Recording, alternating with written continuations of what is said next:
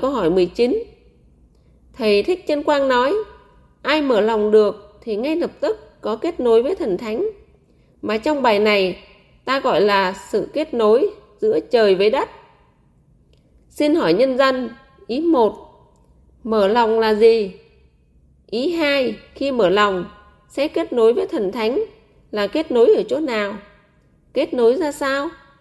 Ý ba, dấu hiệu nào cho biết một người mở lòng đã kết nối được với thần thánh? Ý một, mở lòng là gì?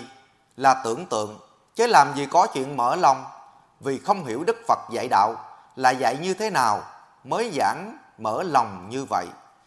Ý hai, khi mở lòng sẽ kết nối với thần thánh là kết nối ở chỗ nào, kết nối ra sao? Kết nối với thần thánh có, chứ không phải không.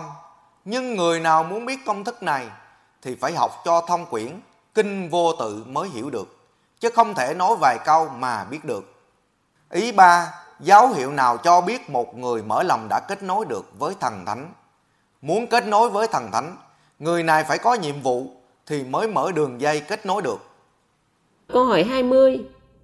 Thầy Thích Chân Quang nói, trong nhiều cách để mở lòng thì Phật Pháp cho ta sự mở lòng đẹp nhất trong cuộc đời.